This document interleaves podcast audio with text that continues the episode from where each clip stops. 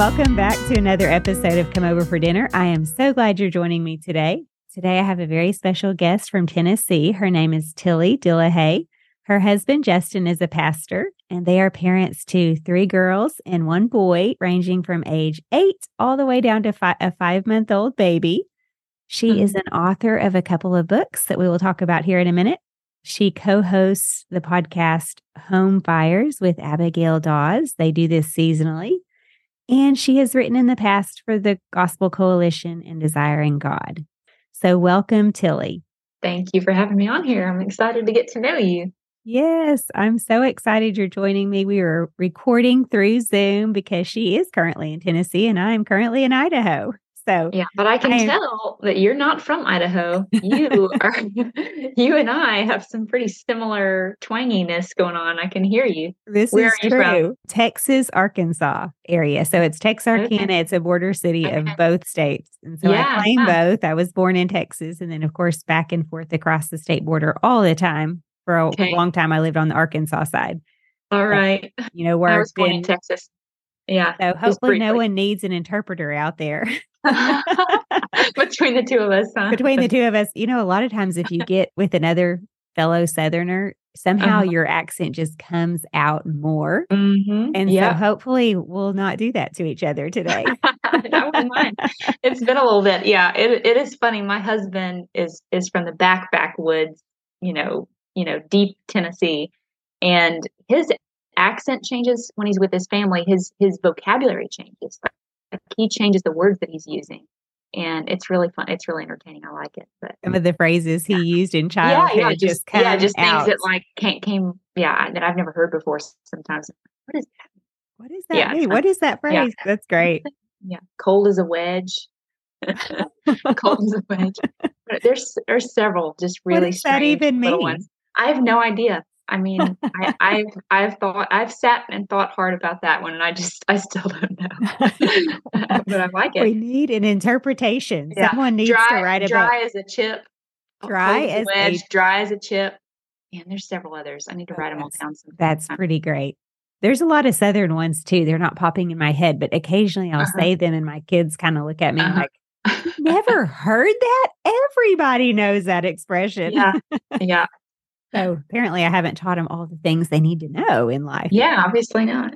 Speaking of authoring a book, that would be an interesting one. All the sayings. Mm-hmm. but the the two or three that you have currently authored, the first one is Seeing Green, Don't Let Envy Color Your Joy. The description I'm reading, it says, What do you do when envy clouds your heart? You know that feeling, don't you? That heart sting when someone else receives the very thing you desire. When your best friend announces her engagement, when your sister says she's pregnant, when your coworker gets the promotion, you tell yourself you're happy for her, but you feel a hint of something else. That something is envy. Mm-hmm. What if in those moments you were able to turn away from the green glow of envy and see the spotlight of God's glory shine on your friend? What if your first response was joy? And then it just talks about how you, in your book, talk about seven common sources of envy and challenges the reader to change the way that you think about God's glory in order to rejoice with others and experience greater contentment and really love others, especially your neighbor, your friends, as yourself. So tell me just a little bit about your inspiration for writing that book.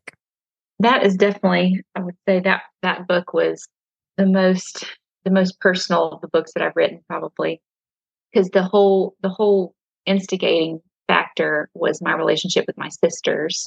I have two. I'm, I'm one of seven kids, and we're in this in the Nashville area, kind of in the music scene. I grew up in the music world. My dad was in music. He had us in the studio from the time we were pretty little. You know, just just part of the family culture. And I did a jazz CD when I was 15 or 16 with him.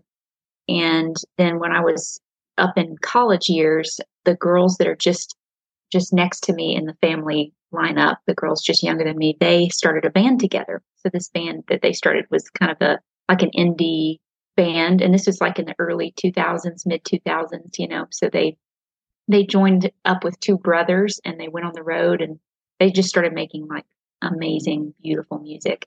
So I have a really, I have a, the story that kind of opens the book is the first night I went to hear them and I had not ever heard what they were making because they were kind of shy and secretive about it. You know, they were teenagers and they just hadn't ever played it until they did this little coffee shop gig and we all went to, to hear them and just the, the shock of sitting there in the room listening to these original songs that they had written and the and and the instrumentation. I'd never even heard them play. I don't think I'd ever heard them play any instrument, but they had they had learned guitar and, and mandolin and uh, ukulele. So they, it was just it was a gorgeous first show that they did, and I can I mean I still can can go back to that moment and remember that horrid kind of horrified feeling that I had hearing that lovely music, and it's just that that I you know, it affected me so much emotionally as music does, but that one of the main emotions that it, you know, inspired in me was actually this kind of horrified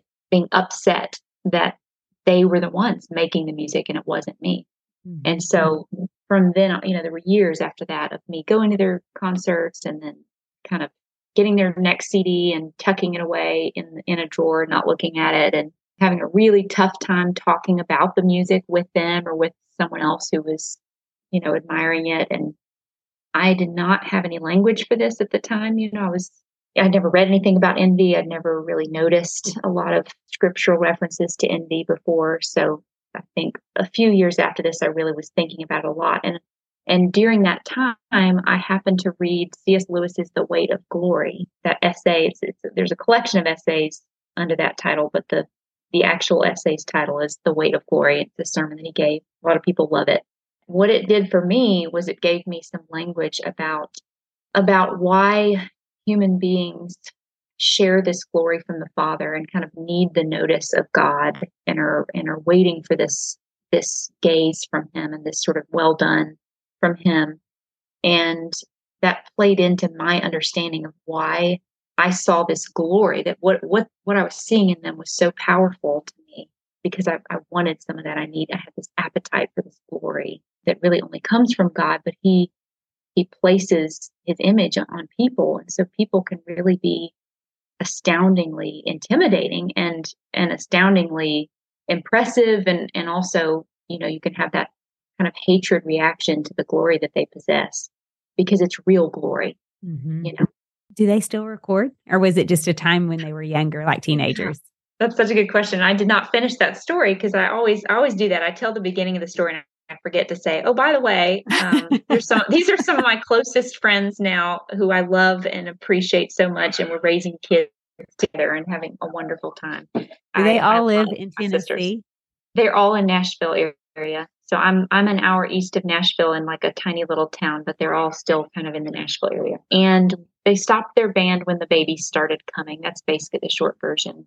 And they still I think they'll still do things for fun now and then. We I mean, we sang together this last Christmas. We did a little thing together. It was really fun. But neither of them are professionally recording at the, the so do you think that them being closer to you caused a stronger reaction because Absolutely. a lot of times we know yeah. of great singers but they're far removed from us and so we admire them but maybe it was a stronger envy because it was your sisters right and it wasn't yeah. you performing with them or being a part of it or maybe you saw a glory in them that you had not yet accomplished in some way in your life right so maybe yeah. that closeness causes a stronger reaction but also what you're saying, wanting to have the glory of God displayed through you, it doesn't sound like a bad thing. How do we keep that from turning into envy, that mm. desire? Right. Yeah. I mean, so what you're saying about it being a peer, a peer thing, envy is definitely, it's all about a peer relationship. So it's whatever you're doing, that's where you look for the envy. If you're a singer, you look for it with singers. If you're, you know, if it's about hospitality, you could have, you know, if that's what you're really caring about and trying to do, then that's where you need to also look for the, you know, the possible flare ups of envy. And it would be among, among you and your peers. It wouldn't be you and, you know, some. Right. Most of us are not super envious of something that we see on HGTV. Right. Or yeah. maybe even Pinterest. The actual tough envy would come with probably somebody you're close to in your community. Correct. Someone yeah. just built a brand new house or mm-hmm. someone just came into an inheritance or, you know, whatever it is, all of a sudden you see them rising, you know, speaking specifically of hospitality or yeah, know, they have a gorgeous home and you don't or whatever. So yeah. yeah, a lot of times it is it comes out stronger when it's closer to us. Right, because that's who you would compare yourself to. You know, it makes sense. Mm-hmm. Um, yeah. So, but as far as just the that appetite for glory, that that has been a really helpful thing through the years to think about. Just that our appetite for glory is a real, is a genuine, good appetite. Really, it's almost something that when it shows up up as envy, it's just a weak version of the appetite that should be stronger because it should be strong enough to to set us out on the hunt for God Himself. You know, and His His glory. I mean, if if we if we can see other people and recognize glory in them, and we do every day when we encounter people, we see their glory. If we have eyes to see that, then all we need is that next step to recognize the connection between that glory that we're experiencing in another person and the God who put it there and the God who is that thing, the, the God who's kind of the thunderous version of that little baby cousin version of the glory that he he possesses. Mm-hmm. Put that in them as, as like a little shard of a mirror that shines his glory back, you know, that others can see too, that we can enjoy. And I just, I guess I think that the more our capacity grows for just being full of Christ and enjoying him, he himself, his attributes and his who he is and delighting in that, that's that's a soul expanding thing that we do when we feast on him.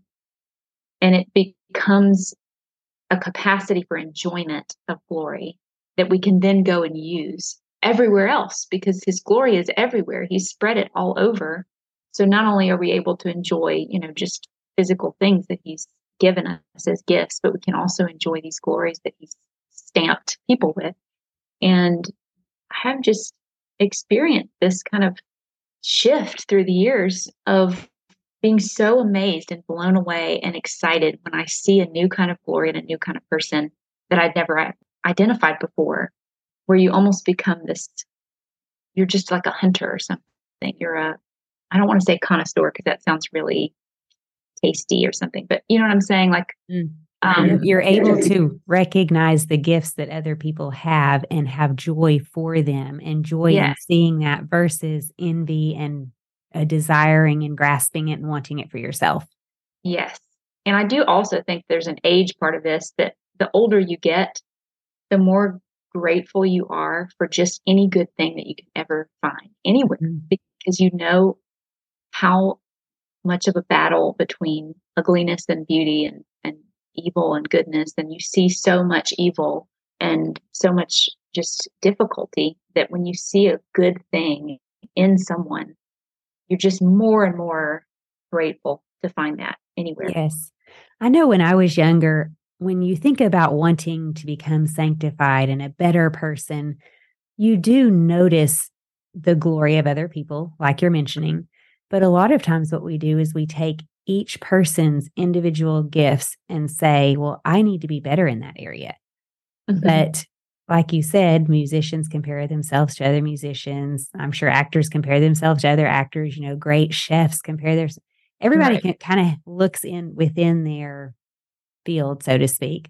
Right. But a lot of times, as Christian women, we look at other Christian women and each of their gifts that stands out, we would like to be we all of them. Learn from them. Oh, yeah. We can learn from them, but a lot of mm-hmm. times we I don't know. I'm sure yeah, yeah. a lot of people who've gotten past that. But when I was younger, I do remember thinking, uh, well, I should be better at this, and I should be better at that, and I should get better at this, and I should. And I was taking all of the hmm. gifts from other people and saying, well, I should have all of them, or I should be better mm-hmm. in all these ways, as if I could achieve that. And I feel like it's so important to emphasize that God does want us to excel, you know, in the things He puts in front of us, but it's not everything. And so, for instance, I don't know that I'll ever excel in the musician area. I do not have those gifts like your sisters and you. I will never be a famous artist or, mm-hmm. you know, there's just certain things we have time for and we have God given gifts for. And I think it's important to recognize what it is that God has given us. Mm-hmm. And also think about Solomon. When he prayed, he asked God for wisdom. And mm-hmm. so a lot of times when I pray for myself or my children, I ask God that he would give us wisdom and understanding and also help us to know what is it that we're supposed to be excelling in? Like, what is it that you have given us to put our hands to so yeah. that we can develop the glory we're supposed to have? You know, because mm-hmm. there's so many things we can do in life, there's so many different directions that we can go to work with our hands and to glorify God. So, for you, how do you determine that? Like in your life, you have children. There's different phases in life. At some point, you were in the music industry. Now you have kids to raise. You have a book about food. You're a writer. You know, how do you figure out which direction do I go to develop my God given glory? Where, you know, because there are ways that people look at you and, and you're shining. You're, you know, amazing in certain areas. So, how did you? Say, okay, I can appreciate and have joy in the glory of others, but this is what I'm going to work on. Mm, yeah, I think you you definitely just have to pray a lot about those things because I do have a strong tendency to overcommit and start too many things. But my husband is another resource that God has given me to tell me, nope, you really don't need to do that. And at this point too i'm i'm entering into a season of homeschooling. So my eight six and four year olds are all doing school now and that has been a real a huge blessing. I mean i'm i'm loving it so much. I'm enjoying the days so much and it is helping me honestly and having a baby too at the same time i think is helping me to have such a full mind that i'm not tempted to constantly grab new things and put them on my plate for instance, you were talking about the the podcast and this this season of the podcast. I've just begged Abigail to please do the podcast, but do it without me, and I'll listen to it. And I'm just going to go for it. Yeah.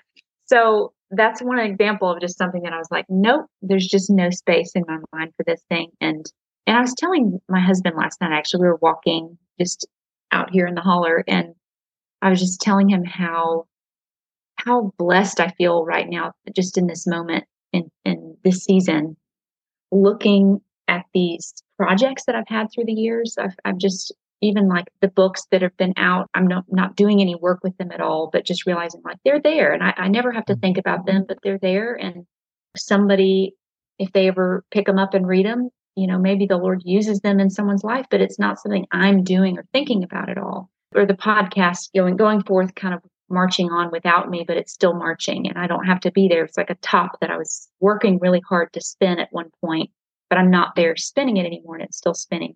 We just opened a coffee shop in our hometown, me and some friends in the last like six months. So a good friend of mine who's single is the manager there and she's working full time in this coffee shop. And I feel like it's blessing the community, but I'm not like I'm not there. I'm not in the coffee shop with the customers it's it feels like this top that I just got to spin. So I guess right now I feel like the top that I'm spinning with all of my might is my children and their education. And I'm even realizing that these are things that I'm going to feed all these resources of time and attention into each one of these children. And at some point, they're going to be like a top that I don't have my hands on anymore, but that this is the season for me to be putting all the momentum that I possibly can into each one of those. And, and it, it makes it really easy for me to say, I don't need to do this podcast this season. I don't need mm-hmm. to say yes to that, you know, speaking thing or whatever it is. It's like mm-hmm.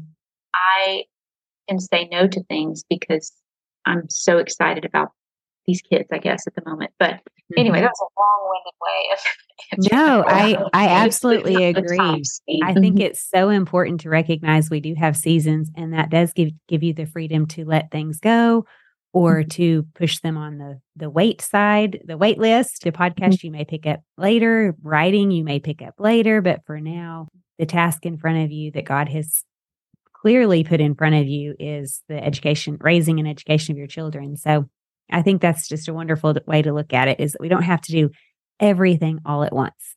Mm-hmm. And some things we've accomplished and can put they they go by themselves like you say the coffee shop or your books and and that's an amazing thing too to be able to say I've done that they're going and now I'm on to mm-hmm. the next thing and now I don't have to touch that anymore yeah um I also I've had some older ladies in my church just give some kind of advice through the years that I didn't always want to take but they just observed that my generation of moms seems like we're running around a lot more. I mean, in my in my little church community, the people have been homeschooling for a lot of years. There's a lot of second generation homeschool kids who are now raising kids.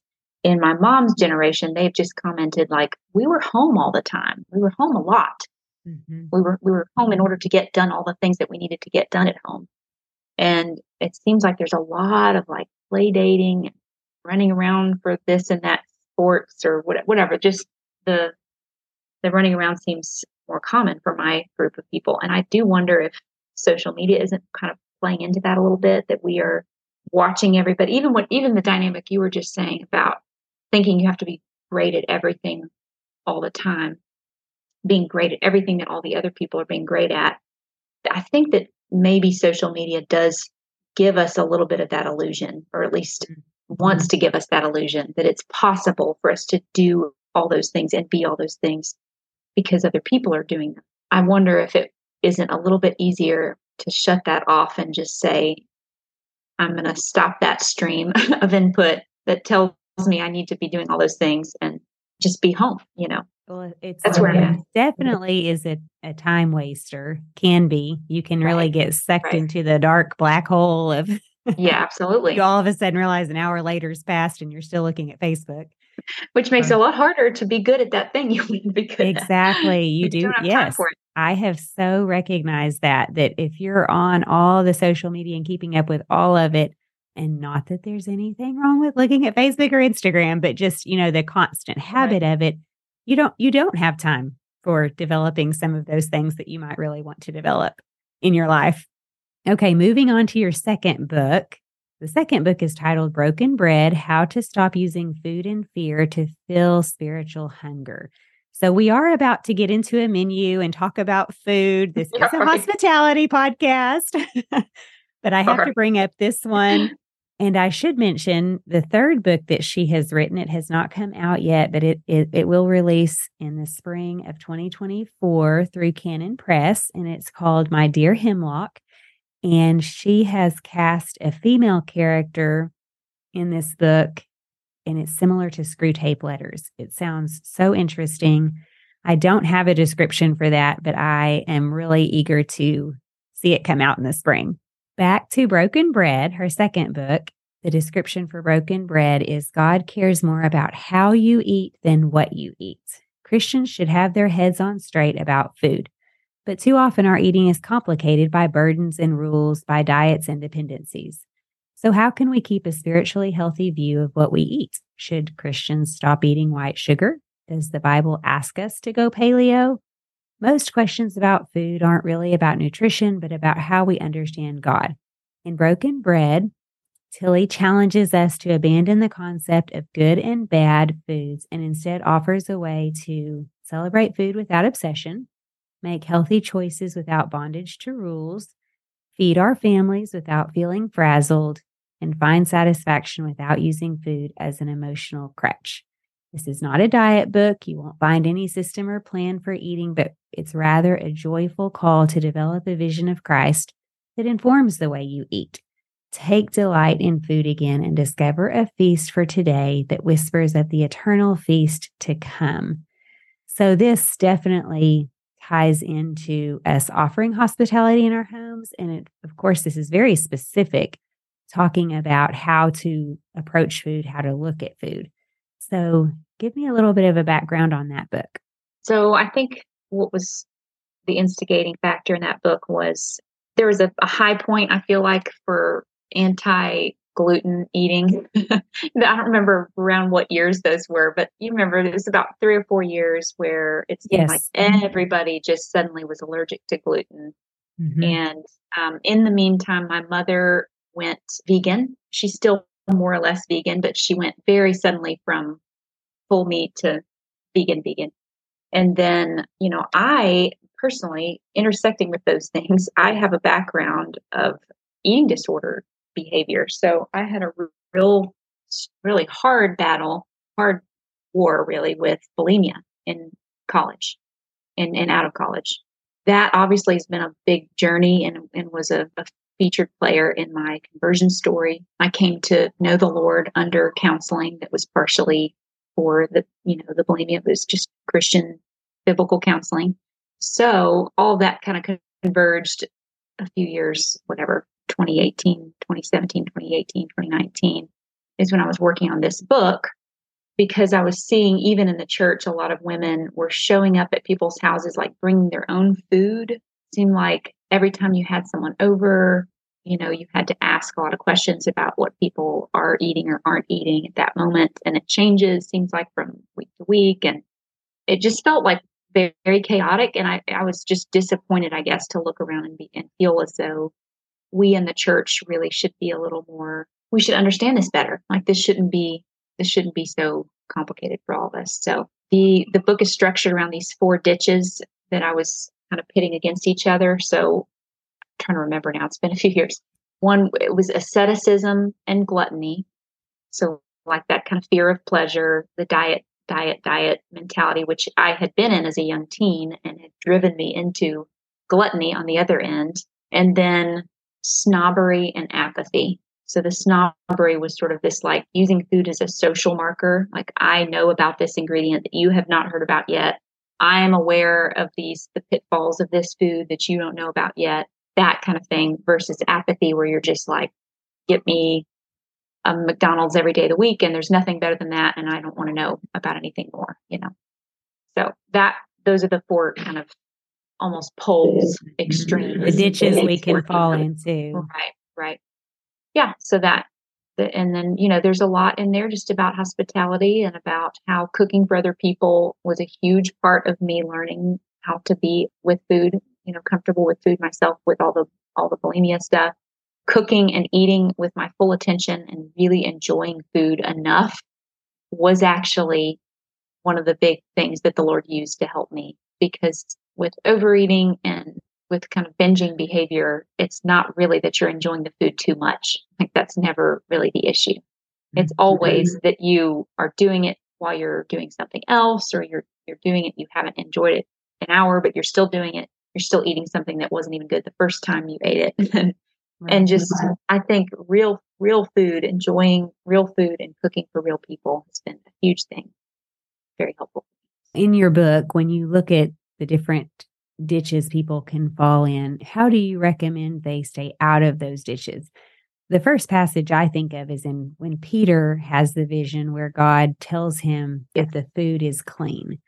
Yeah. And he keeps saying, you know, from his Jewish tradition, well, no, no, no, no, this is not, this is, this can't be clean, you know, because there were some things that the Jews could not eat. And of hmm. course, the vision tells him that, yes, now they are clean and to not judge the Gentiles for eating them.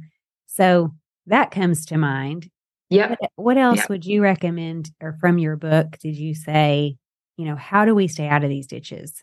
Well, it's really helpful because they're these things are addressed several several times in in the epistles when it comes to how we're going to do this with other people. Like why is it that food and fellowship over food is such a big part of church culture building? And if we can't do that, then that's a big problem. It's a huge barrier, really, between people when you can't eat with them, can't eat what they're eating. So obviously, for some people, there are things, there are reasons why you can't eat what, what other people are eating. There are reasons why, you know, you can't do the peanut allergy thing. But what's great about all the passages that address this is that basically the bottom line is bend over backwards to love and serve the other person. So if you are a guest and you are on a diet, you should bend over backwards to eat what they've served you, to be grateful for it. And if you're the host, then you're going to bend over backwards to find out what you can serve them that is going to bless them and you know they can love love on them in that way with the food. There's really helpful passages just outlining the way to go about those things when you're with other people. Mm-hmm. Um, but I also think the one that you referenced with Peter and just the idea that there are foods that that all foods are clean, that all foods are it is possible to righteously eat anything is actually very difficult for some of us to really believe. Mm-hmm. And if you just substitute, you know, sugar or donuts or fast food or whatever, for some moms, I think their consciences are really bound around the issue. And I think part of that is just that we are tasked with feeding our families and we are trying to, to raise children who can eat more than just hot dogs and chicken nuggets or whatever. And so because that is so much of the work that we're trying to do to expand their their palates a little bit, I do think we can get into a mindset of this is the right way to eat, this is a wrong way to eat. And our kids will they take that on too, you know, eventually. Mm-hmm. So it's hard. It's hard. I mean, it's a, a challenging road to walk for sure because we do live we live with the problems of plenty. Like that's that is what we're living with in our culture. And so those are different than the problems of scarcity. We have we have all the food we could possibly want and all the kinds of food we could possibly want. But that does come with challenges that are relatively new to the human race. So mm-hmm. Yes, it is definitely a hard balance. Like you mentioned, you're trying to feed your children good food. We do want them to know what delicious food is. You don't right. want to have them eating Cheetos and Dr. Pepper and McDonald's hamburger sandwiches every day for the rest but of their it, lives. For the rest of their lives, which is not good food. But at the same, I mean, when we say good, healthy food, I'm sure to, to a child it tastes very good. Mm-hmm. but on the other hand, you also don't want to have guilt over eating sugar, a donut, you know, a Saturday morning donut run or a favorite milkshake for when they get home from school or whatever it is you've decided to add in. There shouldn't be guilt associated with food. But I think on the flip side of that is a lot of times when moms put that on their kids or are so strong one particular way, they are raising rude children without recognizing it. Mm-hmm. So, like the children, if it's preached, you know, you will never, ever, ever have sugar, the times that I've seen it, the parents have not taught their children how to graciously refuse sugar mm-hmm. or, you know, whatever it is. Maybe not sugar, maybe something else, but it's, it comes across as like very self-righteous when they come into your house. yeah. I mean, you know? yeah, children children are so naturally self-righteous, and, and they don't recognize any, any rule. Yeah, yeah, they're so honest, you know. But it's just yeah. they're they're rather rude about what they can and can't have. Mommy, and, do, mommy doesn't poison us with pop tarts, right? Well, we don't eat that at our house, or yeah, yeah, we never go to McDonald's. like, right. I don't know why I'm yeah. feeling guilty all of a sudden. yeah, I think one of one, this is so funny. One of the elders at our church, another another one of the young elders with my husband. I think a, a kid a kid once came up to him and was like, "Oh my goodness, I thought you were a Christian, but you're drinking a Coke." oh my word! That's so funny. I'm really... certain that their parent did not tell them that. Oh, By, exactly. for the record, that was an well, extrapolation. for sure. A lot of times kids take what's happening and just internalize yeah. it as God's truth, you know, and right. they, they do portray something yeah. parents would be shocked potentially to even like, oh dear, we didn't mean for them to yeah. come across and say that.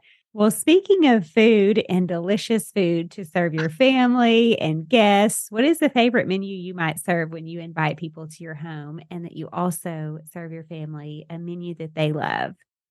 So I was going to say gumbo, but I just looked over your recent episodes and I saw that gumbo has already been on here very recently. So I'm not going to I'm not going to talk about gumbo. Well, you can talk but about gumbo too if okay. you want to. My parents are both from Louisiana. So when we when we had people over growing up, and whenever we had big family functions, you know, those those big Cajun dishes work super well for big groups. So it was always like a gumbo or or a jambalaya or red beans and rice or something. But my personal favorite of the Cajun group of dishes is etouffee. So that's very similar to a gumbo, but it's a butter roux instead of an oil roux. At least in my family, that's how it's done. So it's a lighter a lighter roux instead of that deep dark chocolate gumbo roux. But this that is sounds delicious. A lot of the same things, except the way we do it is a crawfish etouffee.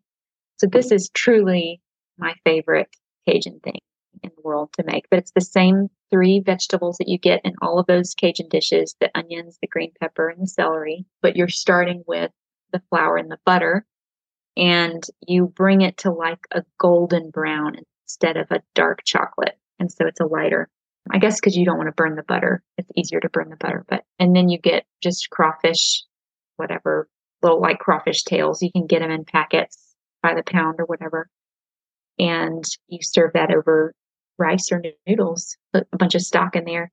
So that is a great dish. That is a great dish. I could I could leave that as the number one. We're just now getting back into fall, so I feel like my horizons are expanding and contracting again of what what I'm allowed to serve people. I'm really excited to get back into soups because it's time time for soups.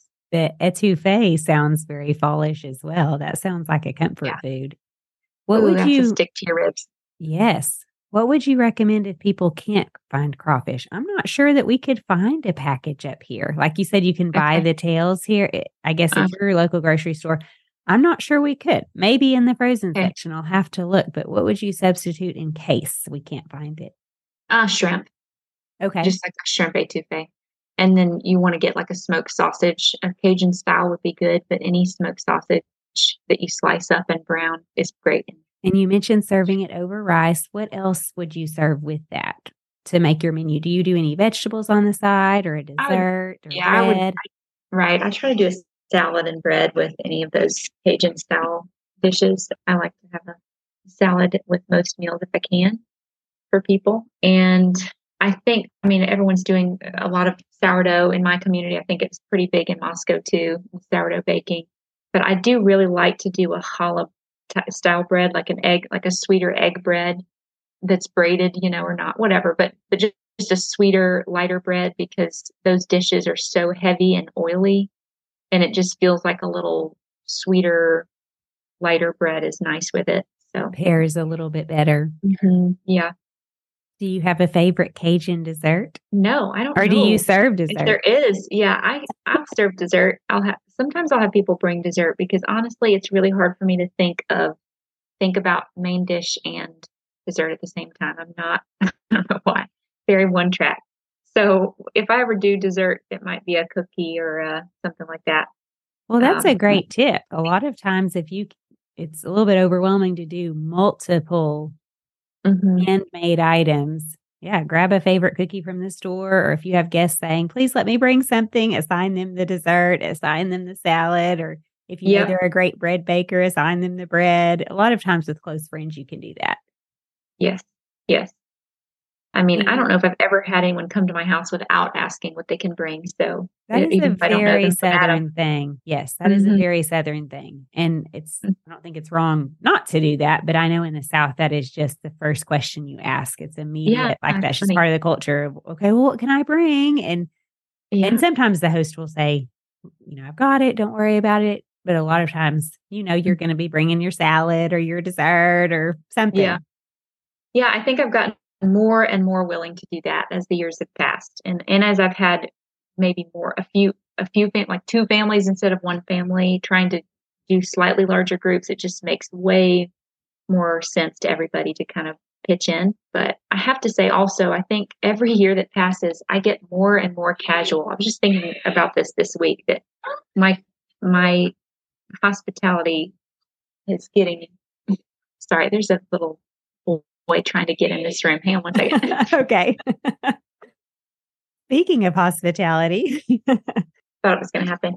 Um, well, you know, having young children, all 8 mm-hmm. and under, your hospitality definitely would probably tend to, to be, be a bit more casual in order to pull that's it off. Exactly right. Yep, that's exactly what it is. I'm sure that's what it is, and I think it's just doing more of it. You know, I'm just the the kind of nerves from when I remember when I was first married, having people over and just how intense that was for me. Like that was just so nerve wracking. I didn't know how to cook at all. And so everything I did was just the first time, you know, and how trying to set the table and just by doing it. I mean, by getting, you know, looking at some books and kind of experimenting. I know we have so many good resources now, YouTube and cooking shows and all of that. Yeah. Did you you said you grew up in a family with seven children? Is that right? Mm-hmm. How, did your mom just do all the cooking and not really have bring y'all into the kitchen? Did she kind of take over and say, "Well, this is," yeah. or how did what was the dynamic yeah. there? You know, she was fine about. She had me baking bread and doing a, th- a few things like that. I think I had one or two standard jobs, but I was the absent-minded, like head in the clouds second child. So my older sister probably left the house really knowing how to cook. And I left the house knowing how to eat. So I was not easy. Looking back now, you know, I could I could choose to blame her for not having made me learn, but I'm just I have a second child now and so I have very little to say about about that because I know there are sometimes those kids that it's just like trying to get them to stick with it be interested in yeah. all of the things right. that the older child is naturally right, interested right, in. That's yeah. true. You have different personalities and different ways you have to kind of really pull one in where another one just loves doing it. So that is something to and think so about does, when you have multiple children. Mm-hmm, the resources tend to flow towards, you know, the child that's interested in that thing. But it's my second born that is more at this moment a little more interested in cooking. So that's good. I would like to to definitely spit them out into the world knowing more about cooking than I knew. That would be great. But the casual thing, I just I think part of what I've been trying to do is to make the seam between hospitality, people coming over supper and and just us supper. I want those to be closer and closer to each other. Like I, I want them I want them to be so similar that there's very little difference between them. I mean, except for, you know, a special occasion like a whatever, a fancy meal or a a, a holiday or something like that. I just, sure. I think, yeah, and there's only really two ways of doing that. If your if your hospitality level is way up here and your family level is way down here, you can either bring your hospitality level down or you can bring your family meal level up. And I think I've done mostly bringing the hospitality level down, but a little bit of bringing the family up. I think mostly it's been like, okay, now we just do burgers. This is just normal life. Pizza. Yeah, like I want to be able to just make a little more of whatever we're doing and bring someone into it and it not be a big thing. So, well, if you're doing that, two things are accomplished. The people that are coming in are feeling like your family, like they right. are really welcome into your family life. Not a show is not being put on. They're not being entertained, right. and everyone's tiptoeing around to do some fancy event that normally never happens. And two, you do it a lot more. If you can mm-hmm. just make extra hamburgers, you can right. instead of having to think I cannot have people over unless some fancy event occurs and we lay out the china oh, or the plates right. a step down from the china, you're not going to do it if you constantly think I have to have this big event. So I love that idea. So with this uh menu, do you do any sort of shortcuts or time savers when you're in a a crunch? Can you make it ahead of time? Or really, is it kind of, okay, I really need to make this right before people come over? Mm, no, every one of those stew style Cajun soups are better if you make them the day before. They all are improving with time. I mean, not too much time, but some time. right. Um, oh, really, and, the rice you could probably make the rice the day of, or do you put it in? Yeah, you would. I I do rice in an Instapot now, so I'm always I'm a huge fan of the Instapot for rice because I don't have to worry about the rice at all. It's always consistent. Just press a button.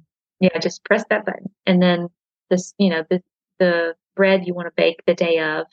So if you can get the the stew done maybe the day before, that's helpful. It just depends on what what the day's like. I, I would say that the the etouffee is like a forty five minute dish. That's not bad. It's really not. Yeah. So, what is your best prep tip when you're having people over? You did mention you want it to just flow seam- seamlessly. Mm. Having them in should just feel like another family night, another family dinner, but you are mm-hmm. having more people having to set more places at the table. How do you prep? What is your best advice for preparing to have extras into your home? I basically have made it a habit almost no matter what I'm serving. I have people get their own plates now. Like I just do. I have a smaller kitchen than I used to have, but it has an island right in the middle that just makes sense for service. So I'm more likely to plate my own family's food, but I'm I never plate any guest food really anymore. So it's always going to be the preparation is basically just making sure the surfaces are decently clean. You have a little section of the counter where your drinks are, so people know where the drinks are. And then you have a little line set up with your bowls and your your different parts of the soup and you put your spoons in a little mug so people can grab their spoons and you get your Tony's or your slap your mama. You have to decide what kind of a family you are. are you the Tony's family or the slap your mama family? We've gone through containers yeah. of both. right. That's funny. I think for some reason when we got married, we had a strange conversation once where we were deciding are we Tony's or Slap Your Mama, and it didn't occur to me that we could just buy both. That's hilarious. Well, we started off as like, Tony's and we moved into yeah. Slap Your Mama. So, oh, wow. and it's funny because I think Slap Your Mama is everywhere now. I think you uh-huh. can buy it up here in the Northwest. Right, but, but it, when it first like came that. out, when it was kind of the new Cajun uh-huh. seasoning, who even knows what sentence I would be saying? But you know, I love slap your mama. Have you, you know, whatever. And they're like, what? What? slap your mama? What are you saying that's right like, now? that's like Bu- right, Boudreaux's right. butt paste. Have, yes. you, have you used Boudreaux's butt paste? Oh, yeah. which is far and away the best, I think, of all the diaper creams. but I, I just like saying it. So, yes, that's a, a great side note. That's something you definitely need on your Cajun bar so, what is your best advice for showing warm hospitality? You're you prepped, people are coming over. How do you make your home feel warm and welcoming? And when they walk in, you're ready for them and they know that you are wanting them to be there and they feel at home. Well, I do think that doing this style that I mean, bringing the casual level down the way that I was just talking about and choosing these dishes that are kind of ready by the time they arrive you know, there's not a lot left to do on them. I do think it, it has helped me at least to be a little more present when they, you know, by the time they're there and they're walking in, I'm I'm done. You know, mm-hmm. so there might be I might be pulling a bread out of the out of the oven or something, but I'm done. And then uh, the other kind of policy that I've tended to have, and we always we we do. I mean, we make it the way the way that it is when it's just our family. We sing the doxology or some other song to open the meal, and we make sure that parents have a seat and kids maybe have a seat. but I think one of the other policies that I've set through the years is that I don't do the dishes usually with while the guests are still there. If I do, it's because they suggested and they're going to do it with me, mm-hmm. which sometimes will happen. But if they don't think of it, then I will usually just be like, I'm going to do that later or maybe in the morning. Mm-hmm. I'm just not willing to waste the time that I could be doing conversation, I guess, and being off in the kitchen. So, which is totally, you know, if someone was making a different choice, I could see a great case for doing the dishes. But I think for me, I've just found like by the time I get someone over my house and with little children, if I manage to start an actual conversation with someone, I am going to hang on to that until it's over. And then dishes can wait. You only get your guests for a short time. They're only there for a few hours at the most. And mm if you head off into the kitchen, you are missing the stories, the laughter, the conversation. What is your must have kitchen item and where can we find it? You mentioned you love your Instapot. So I yeah. think that's definitely a must have for count. sure. Yeah. That counts. So that's, that's something I am, I think somehow I ended up with two of them in two different sizes. And I definitely love it for the rice, but I also love it for a lot of those other like soups and things because it's just so I do I also do a lot of beans and they make beans really easy those things do. So and like for instance right now we're trying to bring some lunch items into our little coffee shop here in town and my first thought about how to make soups happen there is like oh the shop just needs to have an Instapot you can throw things in there in the morning and it'll be done by lunchtime and you have a soup ready to go so I definitely it's it's changed the way I do some things. So yeah. That's a great idea. From all your years of hospitality, do you have a story for us? What the one that comes to mind is because we just happened to be talking about Instapots. I melted my I set my Instapot on my stove and then the stove someone walked by through the line when they were getting their soups. Everyone went through the line and someone knocked the burner of the electric stove top and turned it on and I fused my Instapot to my electric stove. No. when I say I, I mean I put it on there foolishly, and then someone else did the did the dirty work. so, yeah. So you had to replace that Instapot, I'm guessing. Yeah, you know, I kept the Instapot and then I gave it to a friend in 2020 with a meal inside of it because they had when they had COVID. and I just got that Instapot back last week. Oh, wow. and she thought that she had damaged the bottom of the pot because I didn't tell her about that. And she she found a part and replaced the bottom of my Instapot. so, so it just goes to That's show you. That's a pretty that. good story. goes to show you. if you bring someone a meal in 2020 and forget that you owned another Instapot, it could come back to you all fixed and ready to go. You just never know. that is a great story. Yeah. Don't tell your friends when something's damaged. They yeah, might return it. They might replace it themselves. Uh, oh, that's yeah. pretty great. Instapots are really fabulous. I need to use mine more. I really, I've said that so many times, like, oh, I need to use it more. And I have started using it more, but then I still forget about it. I don't know well, why. Let's say just... get rid of it then.